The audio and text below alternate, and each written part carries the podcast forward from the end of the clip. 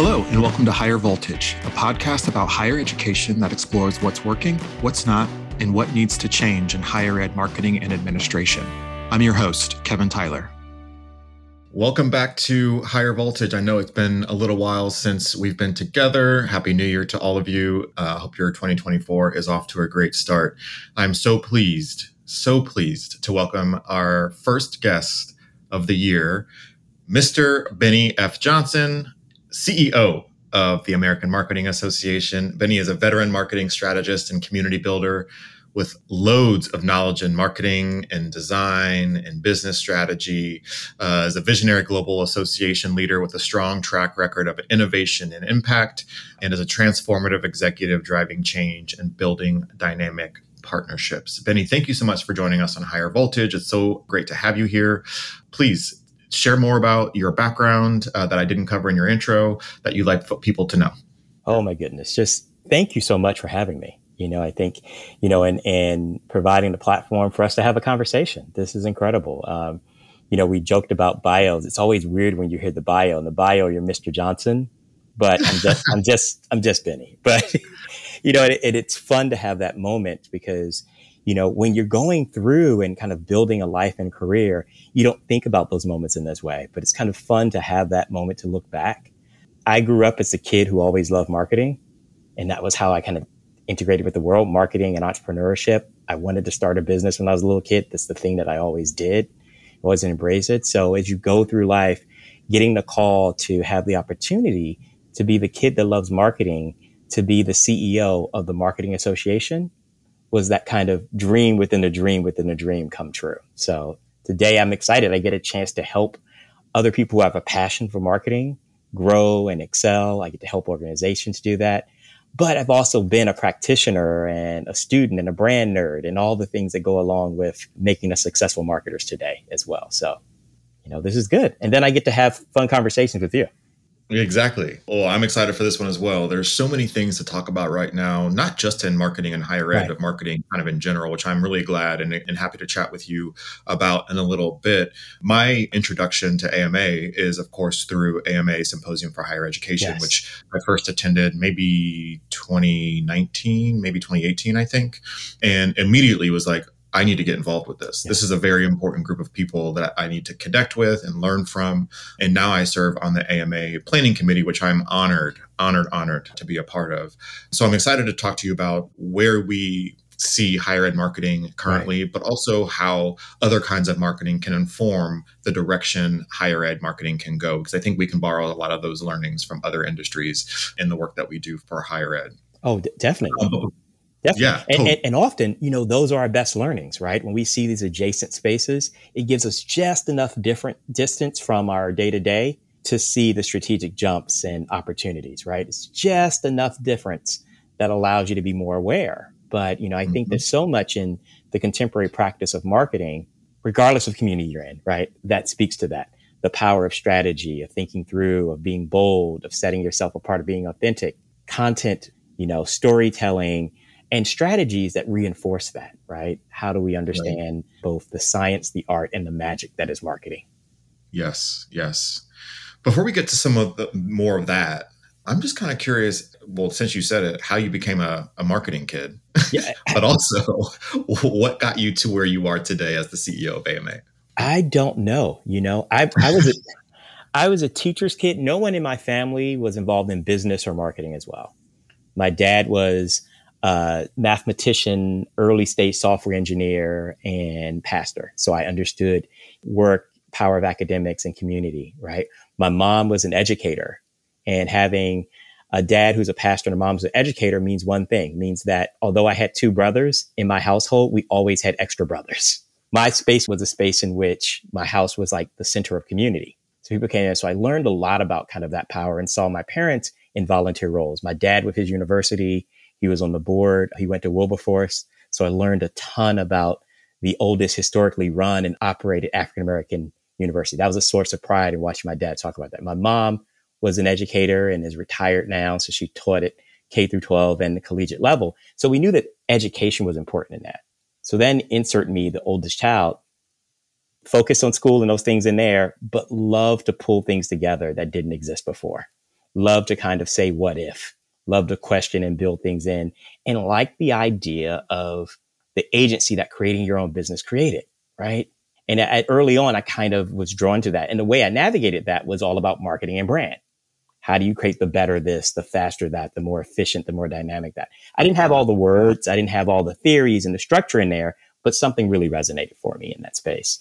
And it, it just was a part of my kind of experience growing up and even looking, going into college and grad school. I looked for spaces that would give me dynamism and opportunity. So I grew up public school kid in here, DC, really proud to be a public school graduate, but I'm also equally as proud to be a graduate of Yale. And so it, growing up, I was the first student in my high school in about 30 years to graduate from a DC public school and attend Yale. And so giving me a really kind of dynamic prospect of having that group of friends who were coming from different backgrounds and seeing the world in that space really is how you think about marketing, right? It's an empathy. It's an understanding of how others move and make decisions. How do you build agency? For me, thinking of businesses and building was this is a chance for me to create a better space. And so those ideas messaged around that. And as I went on, I saw that, oh, marketing is an opportunity to create community, you know, and practice and, and space within it. It's a way entrepreneurship doesn't have to be just business entrepreneurship. It can be social good. It can be enterprise. It can be nonprofit or for profit, but marketing can be used in all those spaces. And so I think a lot about how we can use the skills that come with marketing to help us lead in and through marketing in our world. You know, I think about when people come to me, some of the stuff we learn in marketing is problem solving, creative thinking and engineering in there. How do we design solutions? You know, that applies everywhere, you know, and, and how do we use our marketing powers that are super indeed, but how do we use them for good and impact? So that's been the space in there. I always sought organizations that were either brand new ideas and concepts or places that needed my help to spin it around. Um, our common joke with my team and those I've worked with is no one hires me to do the same thing they were doing before because my background was so different. It's like, okay, if you're hiring Bennie, then you've committed to the fact that we're going to radically change what we're doing. This isn't a question. I'm not the caretaker. I'm not going to continue what we've been doing in there. You're bringing me in because you want to challenge the future. And so early on, that was kind of a distant space, right? It's like, that wasn't cool 20 years ago to be the person who was like, we're going to break this all up and come up with something new, creative destruction. But over time, you start to see being true to that, that this is what I thought about, that that's what organizations needed. That's what initiatives needed. That's what programs needed to have a more responsive, dynamic way of thinking about our world. So that's kind of me thinking about it, you know, from the 30,000 foot view. But Kevin, I'd be remiss if I'd say I thought about that all the way throughout. It was, wow, can I get the opportunity to do this? This is a great right. brand. This is a great product. Give me a chance. Right. That that was early on. It was all about give me a chance. I remember uh, one of my first jobs and CEO became mentor and had great connection with them. I remember having to beg him to get a marketing job. And he said, Well, you went to Yale, so you shouldn't do marketing. You should work on Wall Street. And I was like, No, no, no. This is what, and we had to have this conversation where we basically, he was picking my brain on how to approach marketing and building product. And after he finished, he was like, Yeah, you're a marketer. you know, but but but that kind of that kind of gap of taking all those experiences and showing up in unexpected ways to deliver outmatch impact is what's really always driven me. Mm, mm, I like that. I am curious about how you characterize or describe how marketing has evolved since you've been involved in the industry and what you mm-hmm. think is going to happen next for marketing as a prediction. Oh, that's always fun, right? We get the prediction because we know in our hearts that we're probably wrong, but we know in our hearts that we think we're right, right? the prediction in there. What I can say is that what's confident is our world is dynamic and change is the constant, right? So I would say 25 years ago, it was like, oh, there may be this thing called change, right? And it was kind of, you sought it out, you know, sometimes it was happening, you weren't aware of it, but it was there nonetheless and it was a longer arc. You know, thinking about how long, you know, things space and thinking about kind of Moore's law and other spaces in there of like change and adoption. Now you look at it space in there, change is the constant. And marketing for professionals, for teams, for organization is really on the cutting edge of all of those change dynamics, whether it's new technologies, new approaches to technologies, new ways in which customers and audiences respond. If all of those things are changing, and one of the things I firmly believe is if we look at our world and we see the future of business changing, right? We can see that business has been changing. We see the future of work changing, how we approach that changing. If we follow that as an equation, if the future of business and the future of work change, by definition, the future of the profession and the professional have to change. Higher Voltage is brought to you by eCity Interactive. For more than 20 years, eCity has created websites and digital marketing strategies and solutions for colleges and universities that deliver results and exceed expectations. Their latest offerings to higher ed clients include enrollment funnel diagnostics and enrollment support services that efficiently attract and engage potential applicants, with results you have to see for yourself. To learn more, visit ecityinteractive.com. So I love the way that you described the role of a marketer, uh, especially coming from the perspective of business goals, right? All of those things that you just listed, yes, are in fact solved by marketing. What we often see, though, especially in corporate spaces, is when cuts need to be made, right. marketing is typically the first, right. the first to go. Right. And so, how do we start to reposition the power of marketing, especially in vulnerable industries right. like say higher ed right, right now. Right. How do we reposition the power of marketing in such a way so that people understand what it is capable of and that they don't want to cut it? Yeah, this is one of those you're going to miss me when I'm gone moments, right? And, and that you have that. Sadly enough, that's a historical piece that we take with us on the marketing space in there because it was the variable spend versus the fixed asset and spend, right? So if you're making a cut, traditionally the budget space in there, it's hard to cut the facility because you've got that over the long term. It's hard to cut the other pieces in there.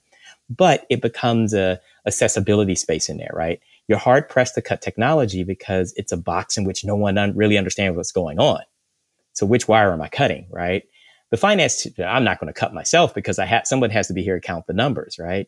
The CEO and executive leadership won't cut themselves in there. So it becomes a question of what are the things that become changeable. And the challenge is because our marketing spend is often variable, because it needs to reflect the goals and the space in there, we become the convenient, easiest cut. Right. And that's, that's not speaking anything that isn't true and hasn't been said and known deeply by anybody who's in marketing. You've been there when we're like, don't do it. It's far more right. expensive to restart it again. Right. Do we have the other faces in there? We're delivering against the business goals in these other ways. Or my favorite part is you deliver against the goals and it's like, okay, well, we're doing well. We're meeting the goals every year. So magically that's happening. Right. So this product's directing itself. I agree with you on all those, but I think the other part of that conversation around why marketing tends to get treated the way it does is because everyone else thinks that they're also a marketer. Right. Everyone thinks that they can be a marketer. You know, what I was kind of alluding to in there, through license and complexity, people don't see themselves handling the, the money, right? Or the legal responsibility or the IT space because it seems messed up. But lots of people believe they can do marketing. And that may be a truism, but lots of people can't do marketing well. And it is the adjective and the adverb of that that gives you that doing it well, right? So it's like, well, I can I can do that. And what we've seen when looking at the best practices, the emerging practices, all the work that we do is doing marketing well, doing marketing strategically and doing marketing right has an impact on your organization and the impact can be short, mid, and long range, it is a positive impact to go in that space in there. When you pull back and just kind of throw it out to like anyone can touch on that, you get exactly what you've invested in. Which is exactly. which is a scatter shot. So you can be space and and I will quote my late grandmother who would love to say things like this, like a broke clock is right twice a day. You know, so that's a very analog statement from my grandmother coming from rural North Carolina. That means nothing to our kids right now who are having Apple Watch and don't have the hands to see the digital space in there. but you get the point here, right? That right. that luck is not expertise, right? Yes. And so, yes, I can always find a, a point of truth to say, well, we cut it and we did something and something worked. But it's not the same yeah. as expertise. And when you are working in a profession, a profession is built upon the expertise. That's the art, the science, and the magic. And it's built upon that space that goes into it. And that's why I love things like our symposiums that we have in the higher ed space. It was the first full AMA event that I attended as a CEO was coming in and walking in. And although I wasn't directly involved in higher education marketing, you could tell you'd found your people, right? There was something yeah. a bit about it that was community, that was focused, that you saw, for lack of a technical term, I saw coaching trees I work mm-hmm. with this group and then I got promoted and I work here and I work here. and people who saw a legacy in the work they were doing. And you saw partnerships in we have different communities and different audiences. I'm going to learn from your technique. You're going to learn from my technique. We're smaller universities. We see something together. We're public and private. We see something way together. You know, we're operating under different types of resources. We see something together. Right. And finding that space for that, which is really important. And organizations will make those mistakes. We don't want them to. We want us to get smarter so you can learn from others, right? Hmm, not a good idea to cut your apparatus that increases your brand, your right. alumni engagement, your student application, and you're probably not a good thing for you to do if you're going to have a long term success.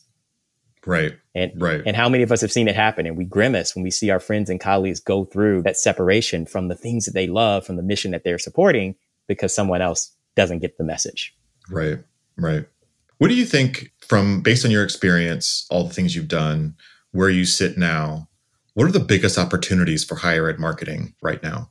Well, I think in higher ed marketing, we have a way, we have an opportunity to show that marketing matters and makes a difference, right? If we think about our universities and we think about our conversations, the stories are stories that you hear in a time of crisis, right? They're the what happens next. Things are changing. My pipeline is different. There could be a, dare we say, often used statement now, enrollment cliff, right? All those things are statements of crisis. And in crisis, you have that proverbial danger and opportunity, right?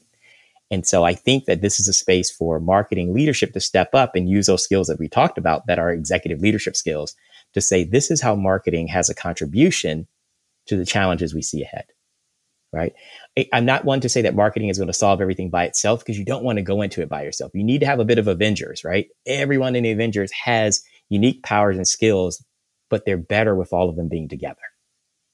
You know, and so we have a power and skill that we need to bring to bear um, to have voices at the table, to have direction, it's a space in there, but then bring our contribution to kind of solve these kind of challenging waters. And the challenge is not the same for every space. You know, small liberal arts college has a different challenge than land grant institution, has a different challenge than, you know, state research institution, large state college versus Ivy League, right? They all have right. different versions of the challenge that I believe that marketing has an answer for right? right. Although the answer that we are able to communicate mm-hmm. as marketers mm-hmm. can only be as good as the raw material of the institution itself. Like if you're not solving the problems on yep. your campus, yep. then we don't have anything to market. Yep. Right. And so we are the next step. We are not sure. the only step to solve the issues. Exactly. We can't just say words, right? The words have to be attached to some sort right. of reality. Right. And you can actually market with hollow words. And I say this all the time just because you can do something doesn't mean you should, right? So you can, to be, be honest, you can do it. I wouldn't advise it. It's not sustainable. It doesn't push you on the mission and impact. It is disingenuous with your audience. It erodes any credibility that you have, but you can do it. It's a bad decision. And right. it's a bad strategic decision. It's a bad ethical decision. It's a bad practice decision, right? And so that forces you to say, well, what is the unique proposition that we have? These kind of core business things that we think about, right? They don't go out of fashion. Like, why is this space in there? Not every school is for everyone, right? That's the beauty of having diversified offerings in space. So where do we find that this makes sense for you? This makes sense mm-hmm. for you in this space in here because that's what your audience are looking for. That's what parents and students are looking for. When you think about it, this is a vulnerable part in any journey and life decision. These decision matters right? The decision matters to the student, to the family, to the community. That's how I think about it. You know, we go back to our own experiences in going to college. That meant a lot, right? There was a community decision of my going to Yale. It was a family decision. It was a personal decision. You know, mm-hmm. it was mm-hmm. also a decision to come back to grad school and what that means as well, right? And so finding the space in there, I was talking to somebody before that said oftentimes, you know, students are the first one to find the space that makes sense for them before their teachers and counselors, before their parents, and before it's even identified to them. Right. So that kind of direct space. And if you look at our younger generations that we go into it, that authenticity is important, right? Mm-hmm. It needs to be authentic to the university and space in there. And I, I like you said, if, if you're not a space that fosters intellectual curiosity, you can't have a campaign that talks about intellectual curiosity. Exactly. It's going to shine through. It's going to be like, oh, that's not cool. Right. If you're right. not a p- campus that fosters diversity, which I hope that every campus does, but sometimes the definition of diversity is stretched in many different ways, right? It, Mm-hmm. Don't mm-hmm. lean into the mm-hmm. diversity that you're not, you know, and trying to space. Because often, like you said before, you may not understand what's unique about you as an organization. Exactly. So then you're doing, exactly. as my daughter would say, you're trying too hard. Right. exactly. You're doing too much. Doing too much. That's what. That's the other thing that we say right after that. I'm curious to hear some of your goals for uh, the American Marketing Association. What are you trying to achieve under your leadership, and how do you propose you'll get there?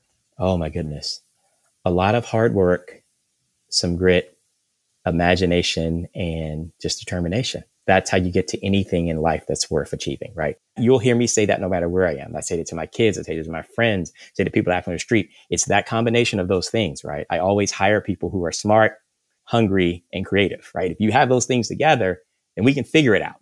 But to that end, I came in with the challenge of our space for us to grow our organization to be more reflective of a contemporary professional association.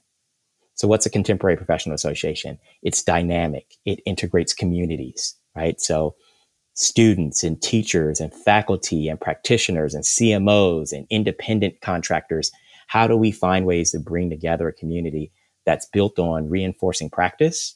So we understand how marketing grows and evolves. We recognize that we are a science and an art together. That's what I love about a contemporary profession. We are all those things. We are also an aspiration. As a profession, what I love about being in professional associations is we often answer that question, that age old question that we all had is, what do I want to be when I grow up? At the end of the day, that's what a professional association answers, right? It's what I wanted to be as a young marketing kid, it's what I wanted to be when I grew up. I wanted to be a CMO. I wanted to be the space in there. I think building a professional association has to have that aspirational, inspirational arc as well that carries you through the tough times of doing marketing preps when you're not getting budget, that leads you to being the CMO of the global NGO that you're interested in, right? Or moves you along the line of now being responsible for brand and engineering at a technology company. Those are all the things in there. So I want to see the AMA really expand the vision that it has, which is being the essential community for marketing.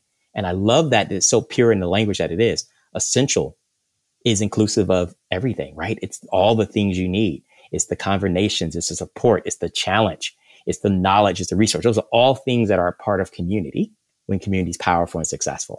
I think that that's important. I think it's also important for us to refine as a profession so that we have a voice of how we show up in the world, how we lead through and in marketing in the world. I think that makes sense. We talk about conversations today about technology and AI and, and privacy. Those are all ethical practice conversations that should be had in the marketing space, right? We, we do ourselves a disservice and we shy away from those spaces in there. You know, we don't get to do the ads and then not think about how it impacts people, right? That's not a space only. We don't get to use all the data and not have a trust conversation about how you want your data used. Right. Right. These are the professional ethical dilemmas in space in which we as a practice need to set our game rules. We don't need anybody to regulate for ourselves. We self-regulate in that sense. And that, so that's what I want to build a space where that happens. And hey, people find a home to be excited about marketing. Yeah. What would you say are some of the biggest obstacles that exist right now between you and this goal that you've just described? Time and space, right? Because we've got the determination. We've got a space. Um, I tell my teams all the time, I'm greedy when it comes to being around smart people, right? I'm greedy about building teams and exciting space in there that I believe that we all have something to contribute. We all have space in there. And if you set the vision large enough and set it out there, that that becomes what we push towards. So it's kind of time and space we'll build to that. We're talking about some concepts that are been important, but we haven't as an organization focused on them until recently, right? And once again, you know, going back to my premise, you don't hire me to do the same thing you've been doing before. Right. So we, right. you know, I, I love the fact that our conference, our higher ed conference now, our keynote was Dr. Marcus Collins. What he represents in our space is the difference of how we've structured. We've always had in the right. AMA these siloed communities, but Marcus is an engineer turned MBA practitioner turned PhD researcher who is both doing strategy at major global agencies with big clients, but also running research and teaching. So he right. has all the communities in one.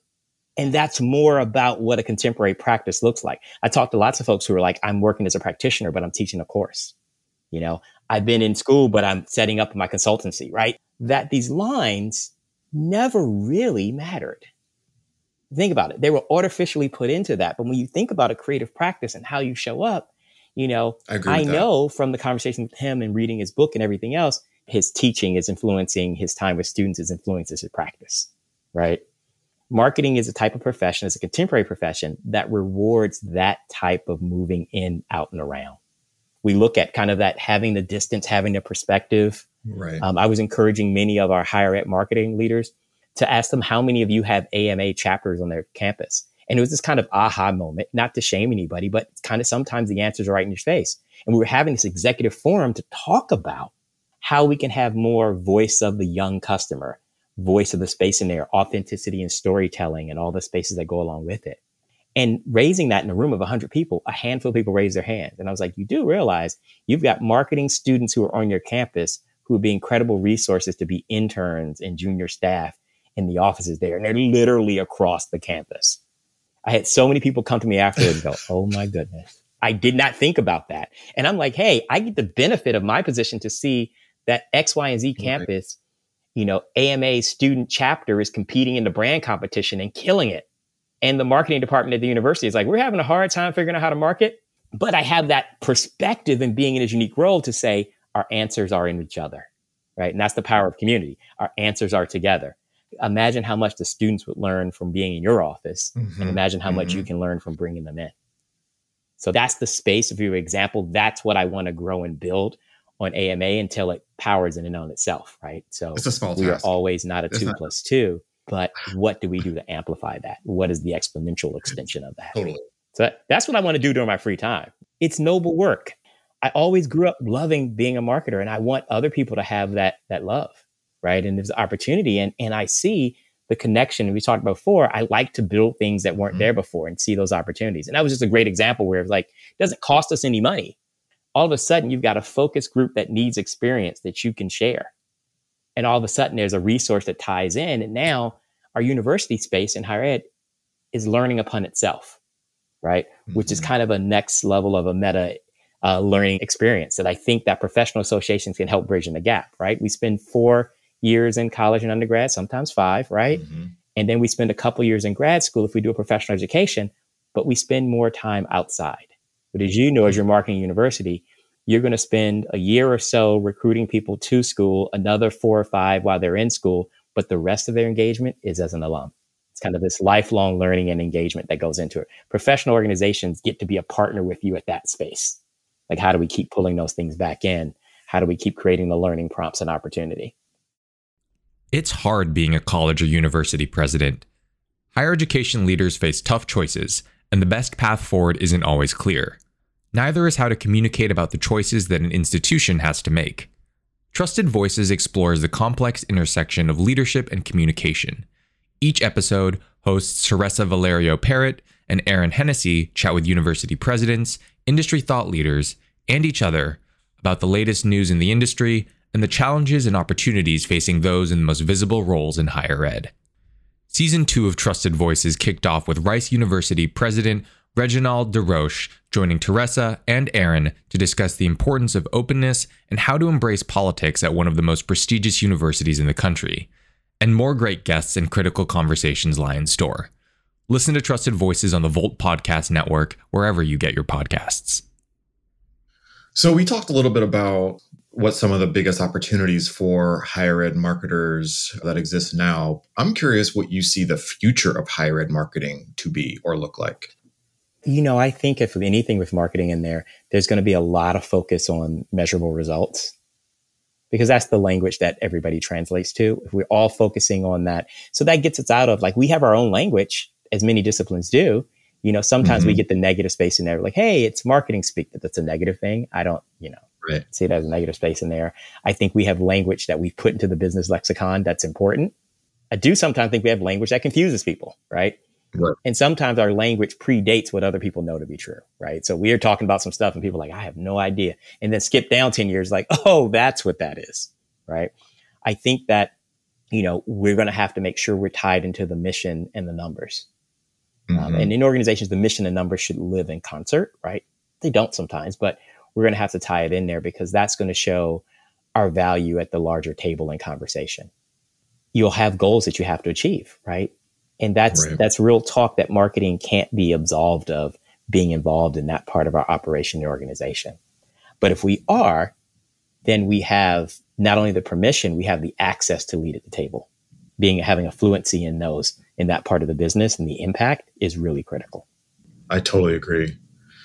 I was talking to someone not too long ago, sometime last summer, I think, and they posited that marketers, chief level marketers specifically, should have some influence on the product, like what Yeah. that looks like. If you are, if we're supposed to be so fluent in so many things, as you so well described at the top of this conversation, then that information should be integrated with what the product looks like and feels like and what the experience is Right. for the end user.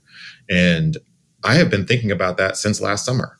It makes sense. I mean, it would be Mhm. another thing to add to the already full plate of a university higher ed marketer, but it feels like it makes a lot of sense. Yeah, it really does. And just even being a part of the design for Space and Air. I remember having a story one time early on when I was a brand management intern at a big consumer packaged goods company in Cincinnati. We just keep it nameless. We're working on a product and we were working on a launch of a sensitive version of the product. But the package team, the design team, and the other part of the marketing team hadn't been brought into it until we were down the line. And so you were tasked with trying to adjust the product that was built with the old parameters, that was bulky and dark and, and heavy and deep navy blue, that they said, hey, make it sensitive. And so the solution ended up being put a pink flower on it. And it was this experience as a young intern in brand management. I'm like, this might have been helpful if like this part of the system had been brought in earlier, if design Right. had been brought in earlier, if the market space had been brought in earlier, because clearly there are some goals and spaces in there that what was designed and what dealt with the end was not the optimum success, right? And it doesn't mean that marketing has to be the engineer of the idea and building it all out, Right. you know, but in a RACI model, we should be somewhere in that conversation. Right. You know, right. we, we might have a point there and go, yeah, we've seen that sounds right, but when it's introduced in the marketplace, it doesn't really work, right? Mhm. Or interesting point, if you consider that? Or wow, great, I got a heads up this is coming down. This is Mhm. going to fundamentally change the way we communicate with parents, which isn't a bad thing, but it's a material thing, right? Right. You know, and having that guidance and insight in there, it may give you a head start of redeveloping how we communicate. hmm hmm Before we wrap, I have one more question. Okay, Um, right. And that is You don't want to talk to me anymore, my man, my friend? I, this, I would love to, but I want to be respectful of your time too. We, we have five minutes left. yes, You're a busy yes, yes. um, what does AMA look like in five years? Oh my goodness. I wanted to look like what we just discussed the mm-hmm. Contemporary Professional Association for Marketing. I want it to be a place that is a resource that you go to to help you with what you need today and help you think about what you need tomorrow. I want it to be a space that's both aspiration and inspiration of what can we be, what can you do, what can we create. And I want it to be a space that's committed to a generative and evolving profession, right? I want anyone who has an inkling that they want to be involved or need to be involved in marketing to feel like they have a lane to enter. Whether you're a student at a four year university or coming out of community college or an influencer who just created your first video, I want this to be a space. You know, whether you're the dean or the CMO, that you see space and find value that is marketing. So that's my goal. And that for me, that's a contemporary professional association. It brings it all in together and it's essential. I love that. I love it. I will say, from a very personal perspective, that working in an industry where there are so few people who look like me, having a CEO who looks like me of an organization that represents the industry that I'm in is wild to me. It is important to me. It strikes me. It's important. Yeah. And so I thank you for your service to the industry, to the organization. I am honored to be a part of the planning committee for the higher ed symposium that AMA hosts every year. I will say to our listeners, we have started the planning process already. We Yeah. just left Chicago in November Yep. and we were scheduling the first planning meetings as we speak. So be on the lookout for 2024 materials for session applications Uh, yes. for sponsorship opportunities, decide who's going to go. Last year, we had the largest gathering of higher ed marketers in the history of AMA. And so we'd Yeah. like to, to top that this year. So be on the lookout for some things coming out in the, in the coming months. But Bennie, Thank you so much for joining me on Higher Voltage today. It was an honor and a pleasure.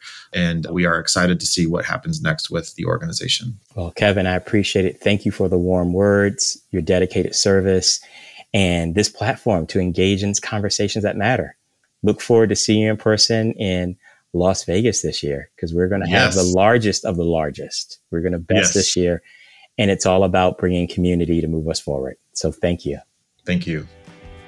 That's it for this week's episode of Higher Voltage. We'll be back soon with a new episode. And until then, you can find us on Twitter at Volt Higher Ed. And you can find me, Kevin Tyler, on Twitter at Kevin C. Tyler 2.